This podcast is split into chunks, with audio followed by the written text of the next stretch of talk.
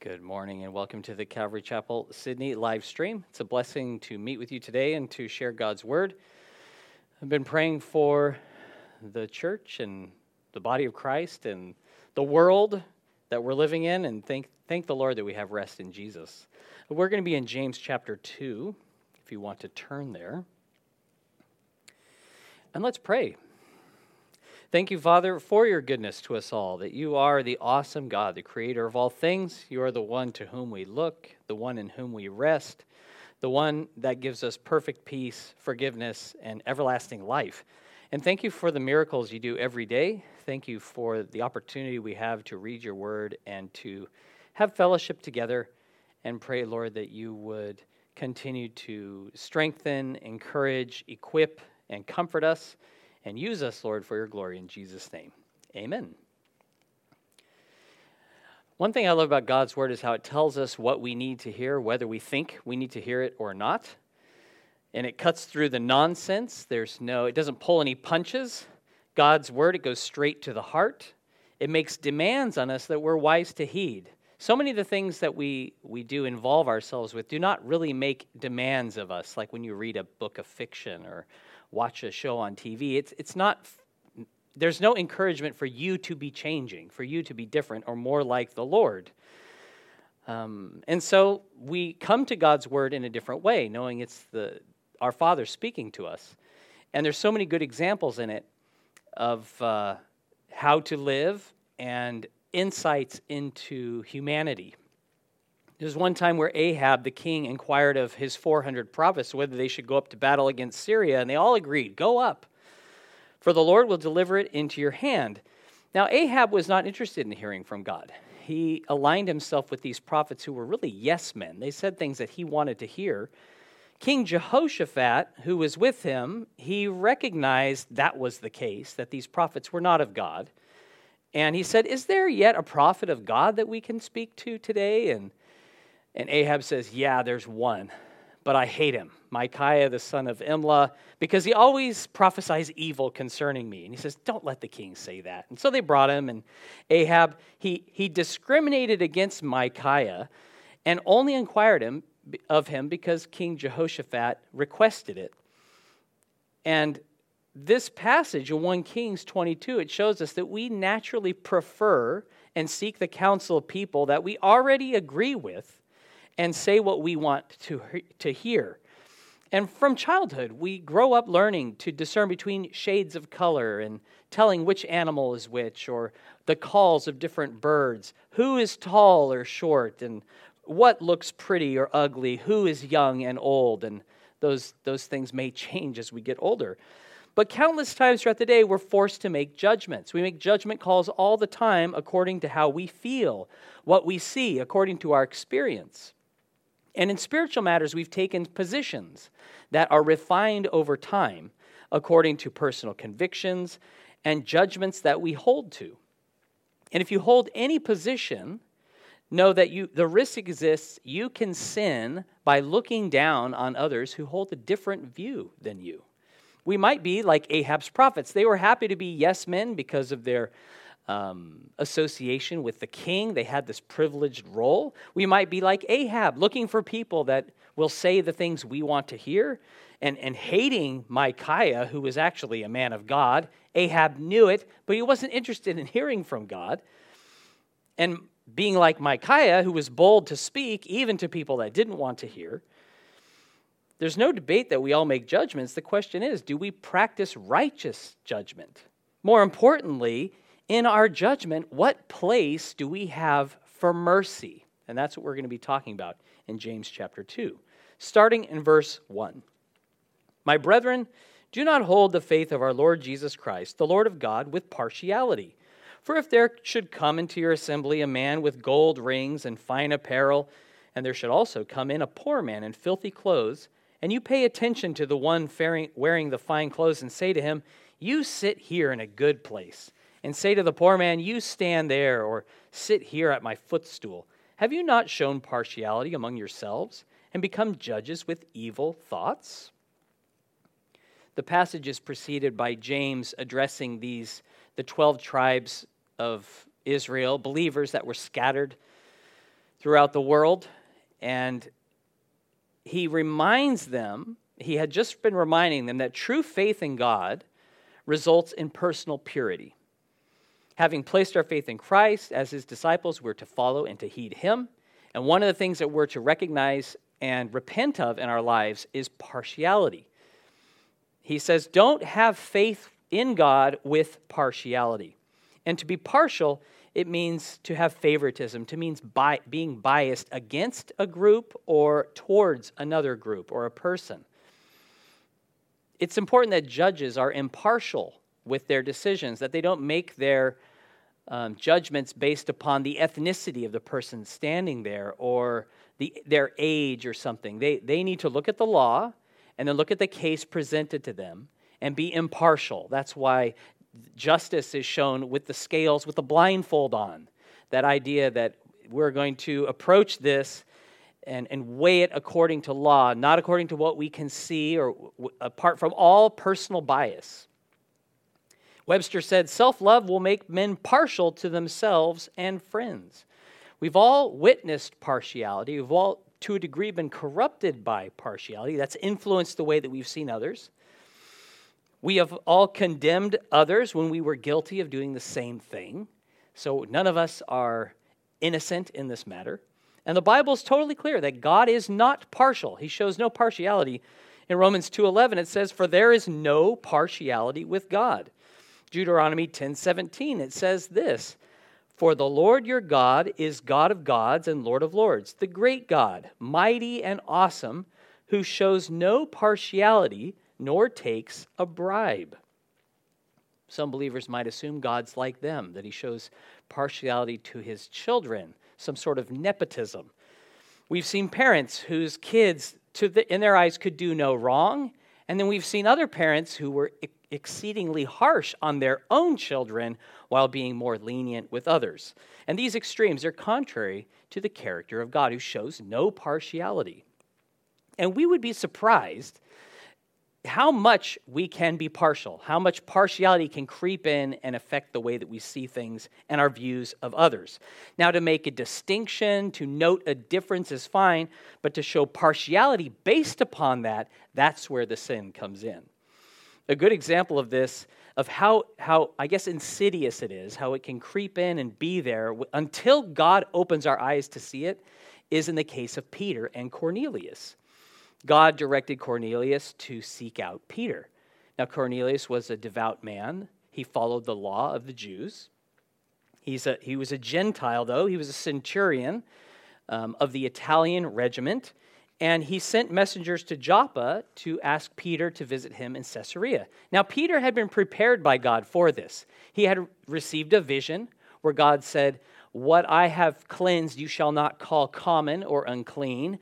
And then when there was the knock on the door and the messengers showed up, the Holy Spirit said to Peter, Go with these men, doubting nothing. Like, unless Peter had heard that word from the Lord and seen that vision to prepare him, he would not have gone with them. He would not have received them into his house. But Peter and the Jews, they were obedient to God's command, and they went to Caesarea. And they arrived at a gathering of Gentiles where Cornelius had gathered together family members and people who wanted to hear the message from the Lord in Acts 10 34 and 35. It says, Then Peter opens his mouth and said, In truth, I perceive that God shows no partiality, but in every nation, whoever fears him and works righteousness is accepted by him. Peter previously he believed the Jews were clean who kept the law. Gentiles were unclean. But God corrected him and said, "No, I have cleansed them and you should not call them unclean. You should not view them as, oh, Gentile, unclean. Put them in that unclean box because they're a Gentile. Peter did not go, again, to Caesarea out of the goodness of his heart, but because God told him to. He realized God does not show partiality. Here's a man of the Italian regiment whom God has cleansed. He has been accepted by God because, it says, he feared God and did righteously. This was a huge revelation to Peter. But what would happen next was even more amazing. In verse 44, while Peter was still speaking these words, the Holy Spirit fell upon all those who heard the word. And those of the circumcision who believed were astonished. as many as came with Peter, because the gift of the Holy Spirit had been poured out on the Gentiles also, for they heard them speak with tongues and magnify God. Then Peter answered, Can anyone forbid water that these should not be baptized who have received the Holy Spirit just as we have? And he commanded them to be baptized in the name of the Lord. And then they asked him to stay a few days. One moment, it's pretty cool, right? Peter's like, I now realize God does not show partiality.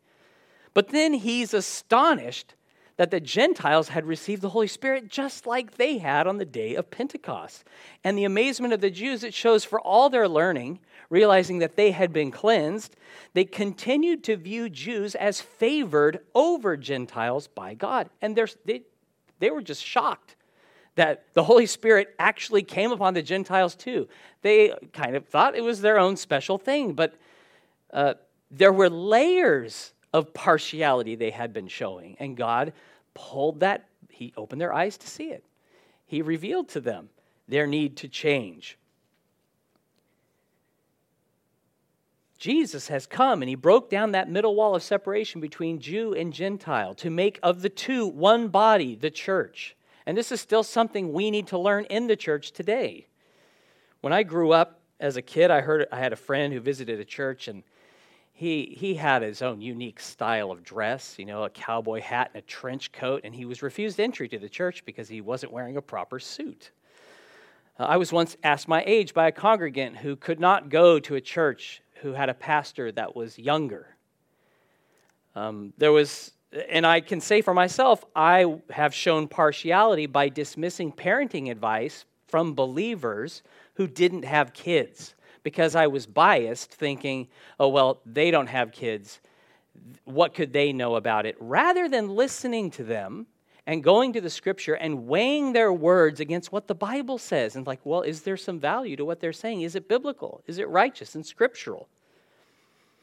Judgments that jump to conclusions based upon the appearance or the age or the role in a church, gifting or education, those are presumptuous. They can be sinful. And James knows because his readers will likely deny that they show partiality at all. I'm not partial.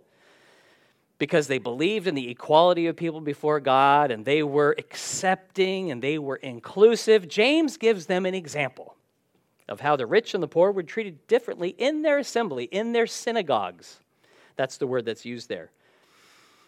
James says, If a rich man comes into your synagogue, into your assembly, you notice his gold rings, you can see what he's wearing, you see he's wearing designer clothes, and you give him a better spot than the poor beggar who comes in who smells, and so you put him in the back. You don't give him a seat at all. Notice he doesn't say if, he says when. This is happening, guys, and he calls them out. We see this also happening in Genesis 24 31. Laban. He noticed when Rebekah came with this visitor, he noticed the gold things that he had given her. And he noticed that gold before he invited him inside and said, Come in, O blessed of the Lord. Why do you stand outside? We're ready for you to come in. Now, if the man was a beggar and he had given her nothing, he, he probably wouldn't have cared at all to invite him inside because what could he offer him? What could he receive from him? James says, when we treat people differently because of their wealth, appearance, their social status, have you not shown partiality among yourselves and become judges with evil thoughts? We can sinfully put people into categories that should not exist and value those who we believe we can benefit from. Remember going to a steakhouse years ago, and it was a comical situation uh, with Laura in the States. It was novel to walk in and see a table full of nuns wearing their habits. I mean, I had only seen that on TV or a movie. And we had always received good service at this restaurant. But on this particular day, we happened to be seated near that table, and our server was running ragged, just trying to serve them, and he kind of forgot about us the whole time. And at one point, he apologized. He's like, Sorry, guys, it's really busy today. I just have this opportunity to earn some points with, with God, so I just have to do that. Uh, so I apologize. It, it, was, it was comical.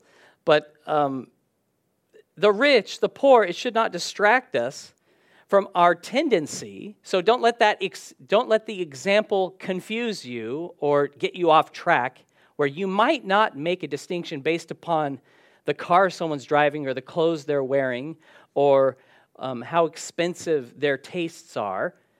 But in some other ways, yes, you do show partiality because we all do. And that's why James is bothering to bring this up. He's going to, throughout this letter, point out many things common to man that is an issue God wants to deal with in our own lives. He wants us to change, to recognize you are being partial, and it's sin. We can esteem some more and others less because of their views or their opinions, their stances. And we can feel obligated to help someone because they've helped us. And that overwhelming sense of duty, it exposes our lack of love. And that's another key point is that when we're walking in love, we will not show partiality because it's love that's uh, moving us and governing our actions rather than what we see. James 2, verse 5 Listen, my beloved brethren. Has God not chosen the poor of this world to be rich in faith and heirs of the kingdom which he promised to those who love him? But you have dishonored the poor man. Do not the rich oppress you and drag you into the courts? Do they not blaspheme that noble name by which you are called? In verse 1, James addressed his readers as brethren. In verse 5, my beloved brethren. See, he's softening his tone. He, he is only being gentle and kind in his motive in sharing these things.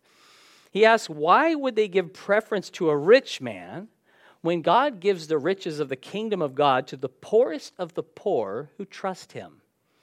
Should we reject the one who God has accepted? The one who's poor and of low social standing can be rich beyond reckoning through faith in God.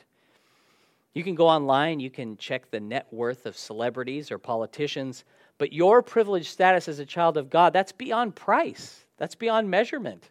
And we have all in Christ. The riches of the wealthy, they can be a hindrance to people coming to Christ or relying upon Him totally. So if God chooses the poor to be rich in faith and heirs of God's kingdom, we should not be partial against them. Jesus called out, excuse me, James, he called out believers for treating the poor shamefully uh, by catering to the rich in the synagogue, by excluding the poor. Remember, after coming to salvation, the Jews continued to go to temple. The apostles went up to the temple for regular prayer. Uh, they met house to house as well during their missionary journeys. Paul and Barnabas and Silas made it a practice to go and visit the local synagogue of every place they went and there proclaimed the gospel. So they were to give everyone an opportunity to hear the truth of Jesus Christ. They weren't to seek out the wealthy because all the good they could do to the church, believing that riches were a better contribution than the richness of faith and love and obedience to God. Like those are the true riches that we should admire and value. James pointed out that the, it was the rich who used their means to oppress them, to drag them before the courts, to take legal action against them. But the gospel of Jesus is for everyone. We see that the very, very rich Zacchaeus, the chief tax collector, received Christ joyfully. And so, being a rich person, you're not excluded from the kingdom of God. Um, but the rich, he's making the point that they were more apt to blaspheme God because they didn't believe they needed him. They did not fear him because they trusted in uncertain riches.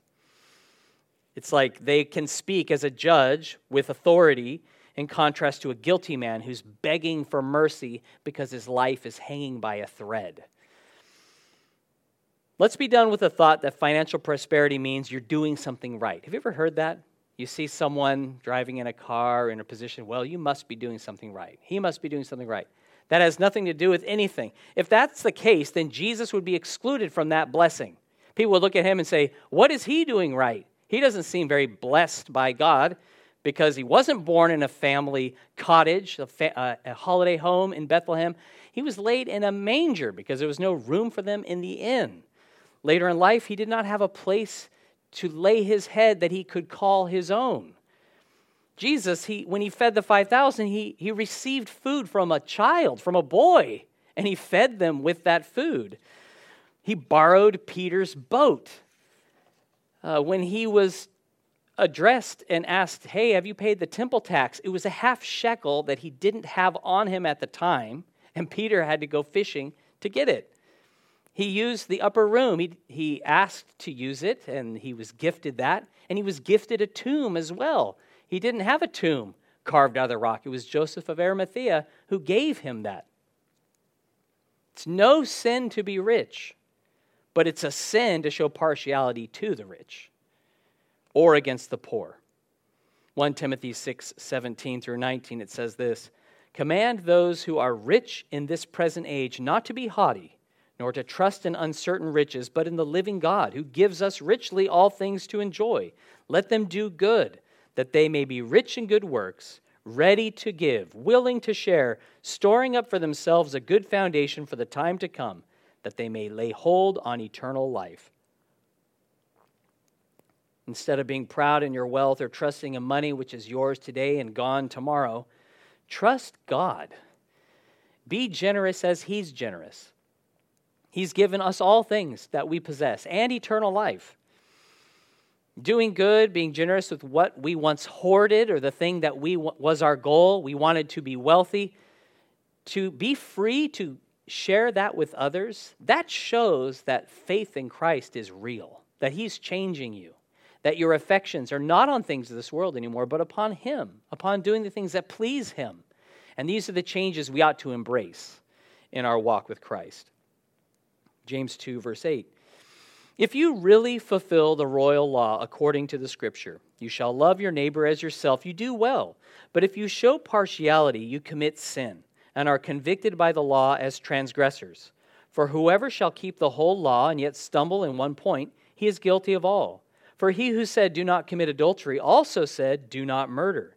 Now, if you do not commit adultery, but you do murder, you have become a transgressor of the law.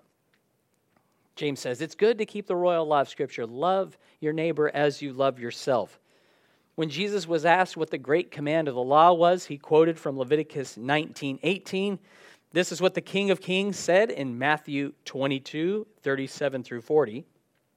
Jesus said to him, you shall love the Lord your God with all your heart, with all your soul, and with all your mind.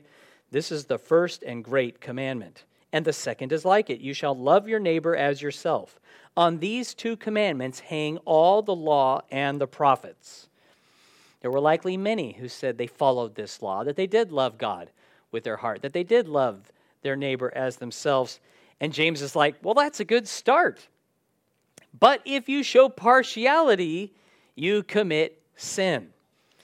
It's unloving to show partiality, and that's why it's a sin.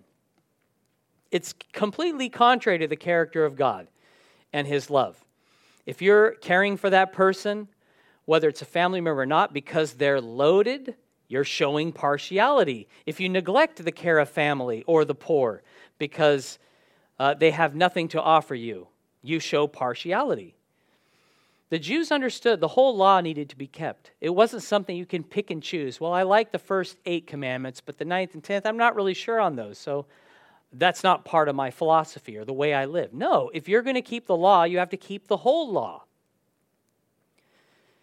There were many positive commands of the law and many negative ones, ones to avoid, such as eating right? The things they would eat. You, you could not be keeping the law to, only, to eat clean animals if you also ate an unclean animal.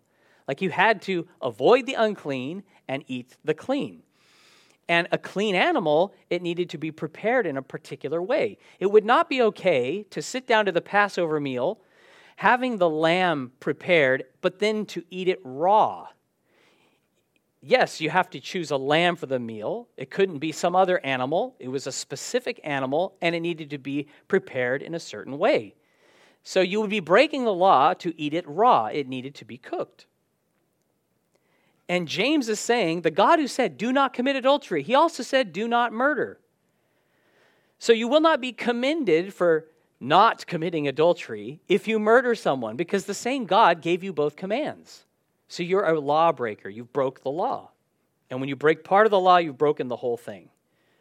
And being partial, that's one of the inconsistencies in the lives of believers that James is targeting here. Again, it's the thing that we don't think we have a problem with. It's the thing that we, what, that's an issue for me? Maybe for them. Oh, I've seen it in others, but not in me, surely. Well, God knows. Jesus said to his disciples in John 13 34, A new commandment I give to you, that you love one another as I have loved you, that you love one another. All the law and the prophets, they hang upon the love of God and loving others. And it's only by God's perfect love the law was fulfilled by Jesus Christ. If we love God with all our heart, soul, mind, and strength, we will not put any other gods before him. If we love God and see him as supreme, we will be free from all idolatry. You see where I'm going with this? The third commandment is do not take the name of the Lord in vain. If you love the Lord, why would you use his name in a blasphemous way? You would use it in praise and worship and thanksgiving to him. A man who loves God is going to love others, not kill them. He will not commit adultery with their wives. He will not steal their things. They'll be thankful with what they've received without covetousness of what others have received. To love as God loves, we first must be born again. We must trust in Him because this kind of love is not of man, it's the love of God. And it's love that passes understanding. So we must confess and repent of our self love and our partiality as sin that keeps us from obeying our Savior who loves us with that everlasting sacrificial love that we see displayed on Calvary when Jesus died for sinners. Turning your Bibles to 1 Corinthians 13, verse 4 through 7, where we, de- we see a description of God's love that's without partiality. It says this in 1 Corinthians 13, 4. Love suffers long and is kind.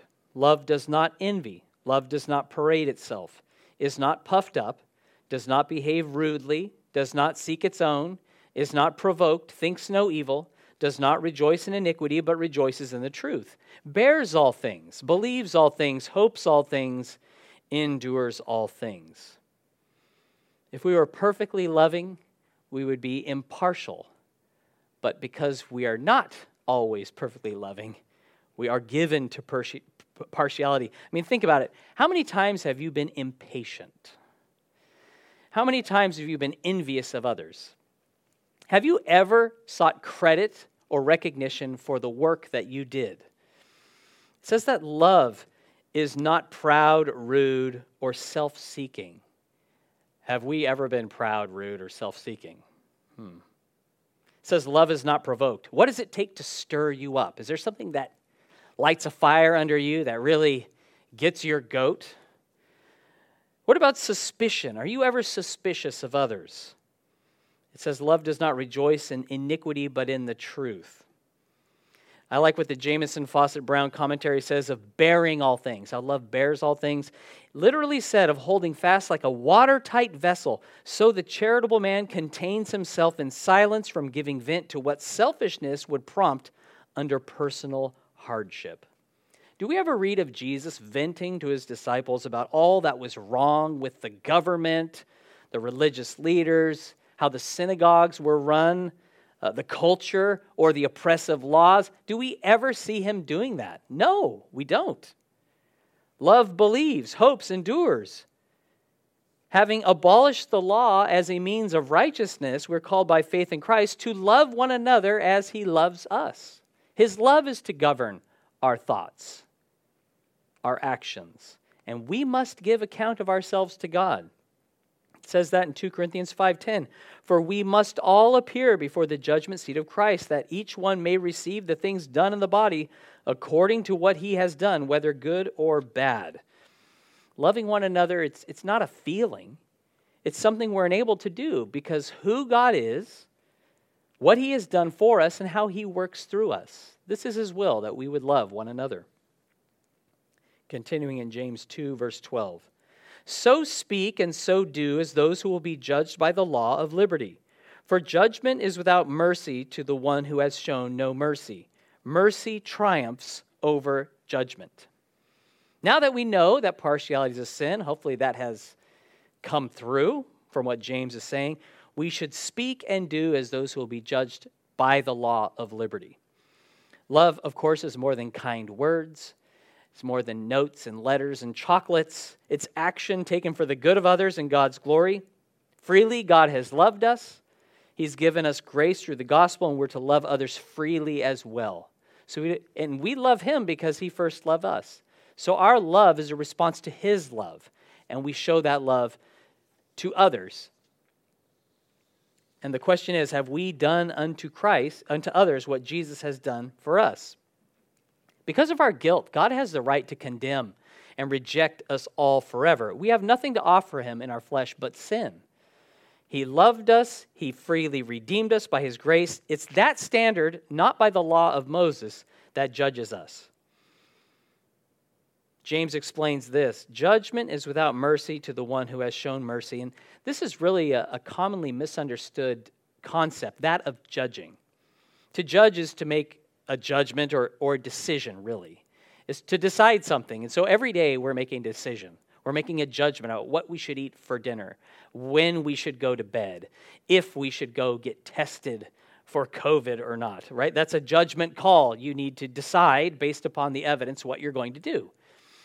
But judging, when you say you're judging me, it's usually looking down on or a feeling of condemnation because someone doesn't agree with you.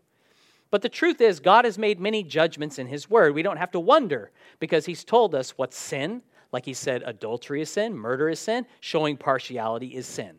So that should be settled that those are indeed sin. And people who are quick to say, well, don't judge me, the Bible prohibits that, uh, don't look at these verses like Matthew 7 1 and 2 in context, where Jesus said, Judge not that you not be judged, for with what judgment you judge, you will be judged. And with the measure you use, it will be measured back to you. Judging yourself and judging others is not in itself sin, but how and why we're judging matters. We're in no position to judge others until we have first judged ourselves, repented, aligned ourselves with the teaching of God's word in following his spirit, Jesus once was confronted by Jews after he had healed a man on the Sabbath day and he was condemned or judged to be a Sabbath breaker. And he pointed out their hypocrisy in condemning him for doing God's will while they made exceptions to the Sabbath day rules that they accepted by tradition. Jesus said this in John 7, verse 22 Moses therefore gave you circumcision, not that it is from Moses, but from the fathers, and you circumcise a man on the Sabbath. If a man receives circumcision on the Sabbath, so that the law of Moses should not be broken, are you angry with me because I made a man completely well on the Sabbath? Do not judge according to appearance, but judge with righteous judgment. And that last bit is key. Judging according to appearance leads to error, but judging with righteous judgment is wise and what Jesus commands us to do. He says, You should be judging, but righteously not with partiality, not without love, and without mercy. This is a case where we will be made to sleep in the bed we make. A judgment according to the letter of the law will be judged without mercy. But if we judge and include mercy in our judgments, well, then we will be shown mercy by God. God is completely just. He's also infinitely merciful. We are neither of these things. It's good for us to, to know that. We are not perfectly just and we are not perfectly merciful at all. But God exalts mercy over judgment. I think a lot of a lot of us that's counterintuitive. We think, well, well, justice, judgment, that's the main thing. How can how can those two go together at all? Numbers 14, 18, it says that being merciful is a defining characteristic of God's uh, being. So, what's mercy? I found a great definition in the Webster's 1828 dictionary. I'll just read it for you. That benevolence, mildness, or tenderness of heart which disposes a person to overlook injur- injuries or to treat an offender better than he deserves. The disposition that tempers justice and induces an injured person to forgive trespasses and injuries and to forbear punishment or inflict less than law or justice will warrant. In this sense, there is perhaps no word in our language precisely synonymous with mercy. That which comes nearest to it is grace. It implies benevolence, tenderness, mildness, pity, or compassion, and clemency, but exercised only towards offenders. Mercy is a distinguishing attribute of the supreme being. Love triumphs over partiality, and God says mercy triumphs over ju- judgment. I mean, how could anyone be saved or forgiven if the opposite was true? If judgment triumphed over mercy? Since God, it's, it's so cool. We shouldn't look at this like, well, I want mercy from God, so I'm going to be merciful to others. More than that, it's because God has been merciful to us and is always merciful to us and will be merciful to us. We ought to be merciful to all, all the time, because God is merciful. It's not like, I just want God to be merciful on Judgment Day. Well, no, God has been merciful already to give you the opportunity for forgiveness and salvation. And everything that you possess and everything you know, it's because of His grace, it's because of His love for you. We love to receive mercy. Do you love to be merciful? Micah 6 8, it says, He has shown you, O man, what is good. And what does the Lord require of you but to do justly, to love mercy, and to walk humbly with your God? And to do any of these three things well, we have to have them all. We can't just have one of them. Justice without mercy is harsh Mercy cannot exist without humility and faith, and without fellowship with God, we remain ignorant in our folly. James introduced himself in the beginning of this letter as a servant, a doulos, a, a bond slave of God. And we see a great exhortation to servants in Colossians 3:22. If you'll turn there, Colossians 3 verse 22 through 25. So it's the same word used here. It reads Bondservants, obey in all things your masters according to the flesh, not with eye service as men pleasers, but in sincerity of heart, fearing God. And whatever you do, do it heartily as to the Lord and not to men, knowing that from the Lord you will receive the reward of the inheritance, for you serve the Lord Christ. But he who does wrong will be repaid for what he has done, and there is no partiality. If we seek to please men, inevitably we will show partiality. But when we are obedient to God as His servants by faith in Him, we can do justly, we can love mercy, and walk humbly with our God. We have this eternal reward and inheritance from Him that we are to celebrate because we have Him and He has us and delights in us. And showing mercy with all our might. It's like, you know, do it with all your might. Well, show mercy heartily as unto the Lord. Be, he doesn't need or can even, it doesn't make sense that we would be showing him mercy. It's the offender who receives mercy. So, yes, you have been offended. You have been hurt. We cannot show mercy to God, but he's shown it to us. And so we ought to show mercy to one another. We're to judge with righteous judgment, knowing that mercy triumphs over judgment. God has not and will not show partiality to us and we should not show partiality to others. Praise God for his mercy. Let's love mercy. Let's exercise it towards others by the grace of God and walk in his liberty and love.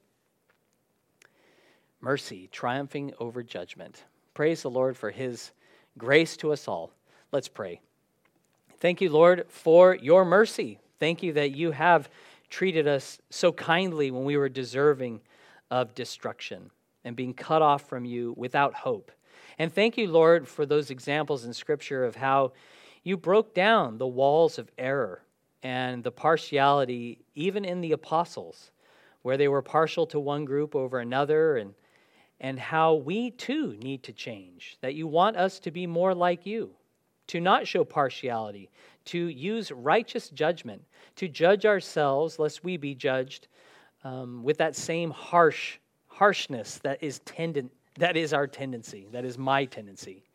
And thank you lord for your just your goodness in all things that you have been faithful that you it's not just that you will be merciful you are merciful and your mercies are new every morning for great is your faithfulness. Lord we love you and thank you that you are king that we can do all things as unto you, and we can do it heartily and with all our might. And I pray that you would, you would quicken us, Lord. You would give us insight into our own hearts to see our need to change and to rely upon you to change us as we follow you in faith. In Jesus' name, amen. God bless.